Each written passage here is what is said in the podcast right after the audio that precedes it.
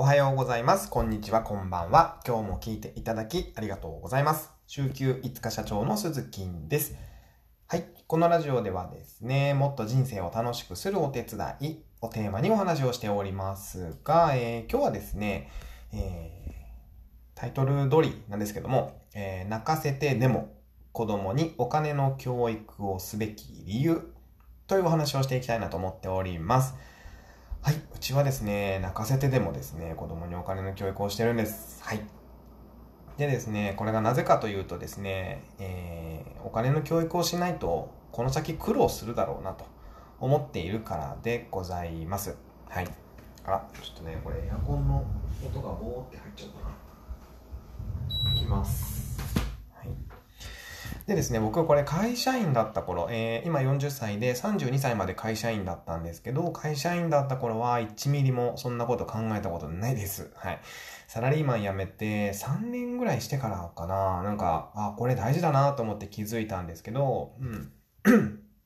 で、えー、これからの時代どういう時代になっていくかというとですね、あの、まず、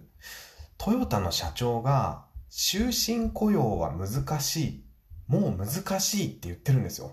あのトヨタの社長がですよ。世界を代表するトヨタの社長が終身雇用はもう難しいよって言ってます。で、まあ今ね、いろいろ調べてみると、まあ三菱だったり、日立だったり、まあ全日空だったりっていうところもリストラをしている時代ですよね。うん。で、そうなってくると、まあ何が安定なのかってことになってきますよね。で、まあ、さらに国も副業を進めている。で、企業も、各企業もね、副業を解禁しているところっていうのが多いわけですよ。で、まあ、これを紐解いていくと、ずっと雇えるかわかんないから、自分で稼ぐ力を身につけておいてねって国も企業も言ってるってことですよね。うん。でね、えー、まあ、このテーマで今日実はですね、昼間に、えー、マキコさんとですね、えー、スタンド FM を通してですね、ライブでお話をさせていただいたんですよ。うん。えー、まあ、鹿児島のね、えー、方で、えー、10ヶ月のお子さんがいるんですけども、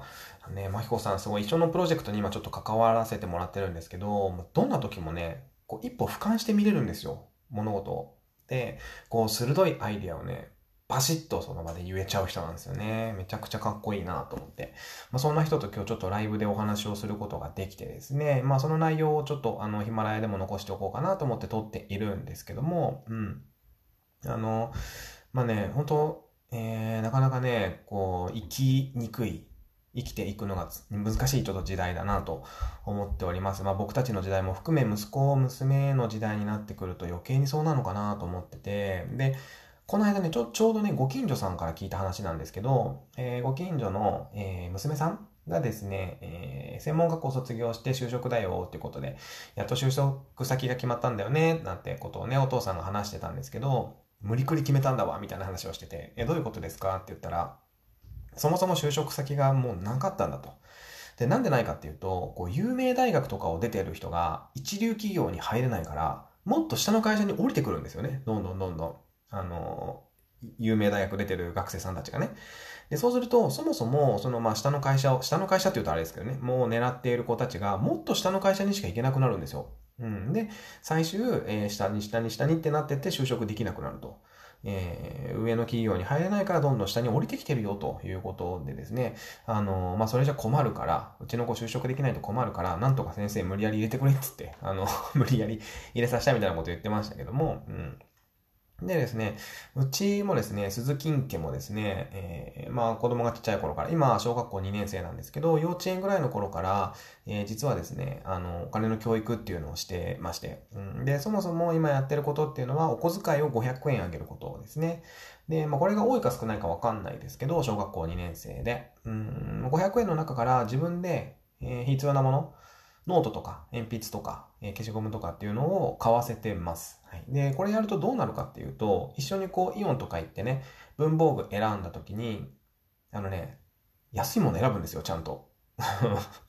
親が買ってあげると、やっぱかっこいいものとかね、あのー、鬼滅の刃のやつとかね、買ってあげがちなんですけど、自分で買うから、あのー、これとこれどっちが安いかちゃんと見て、こっちにするって言って安い方買うんですよ。ね、お金の価値がちゃんと分かっているというか。うん。で、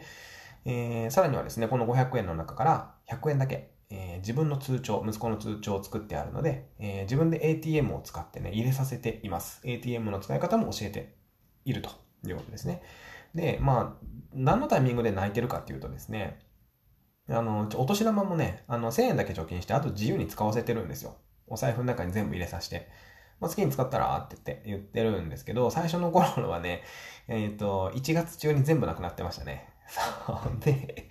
で、もう2月以降何にも好きなもの買えないから、もうギャン泣きするみたいな状態だったんですけど、それでもね、僕も妻も何も言わずにね、まあしょうがないよね、みたいな 感じで、あの、ほっといたんですよね。で、そうするとね、2年後ぐらいからかな、うん、あの、めちゃくちゃちゃんと使うようになって、うん、今では1月中に1個欲しいものを買って、あとはもう分配して自分で買ってますね。この月はじゃあこれ買うとか。財布の中のお金がこんだけあるから、あの、今月はじゃあこれ買うとか、これやめるとかね、自分で決めるようになっていったんですよ。まずここからかなと思って。うん、そのお金の使い方、お金の大事さっていうのもしっかり分かってもらった上で、えー、これからいろいろ教育をしていかなきゃいけないなと思ってます。あの、ね、あの、めぐみコーチ、めぐちゃんも言ってましたけども、子供って親次第なんだよって言ってて、本当そうだなと思うんですよ。なんで親っていうのは子供に選択肢だけを与えること、選択肢を与えることが仕事なのかなと思って、で、なんかつまずいた時だけ助けてあげればいいんじゃないかなっていうふうに思っています。うん。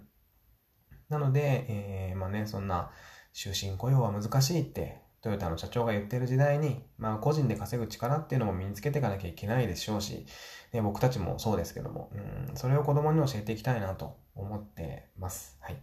ということで今日はですね、泣かせてでも子供にお金の教育をすべき理由というお話をさせていただきました。また次回の放送でお耳にかかりましょう。バイバイ。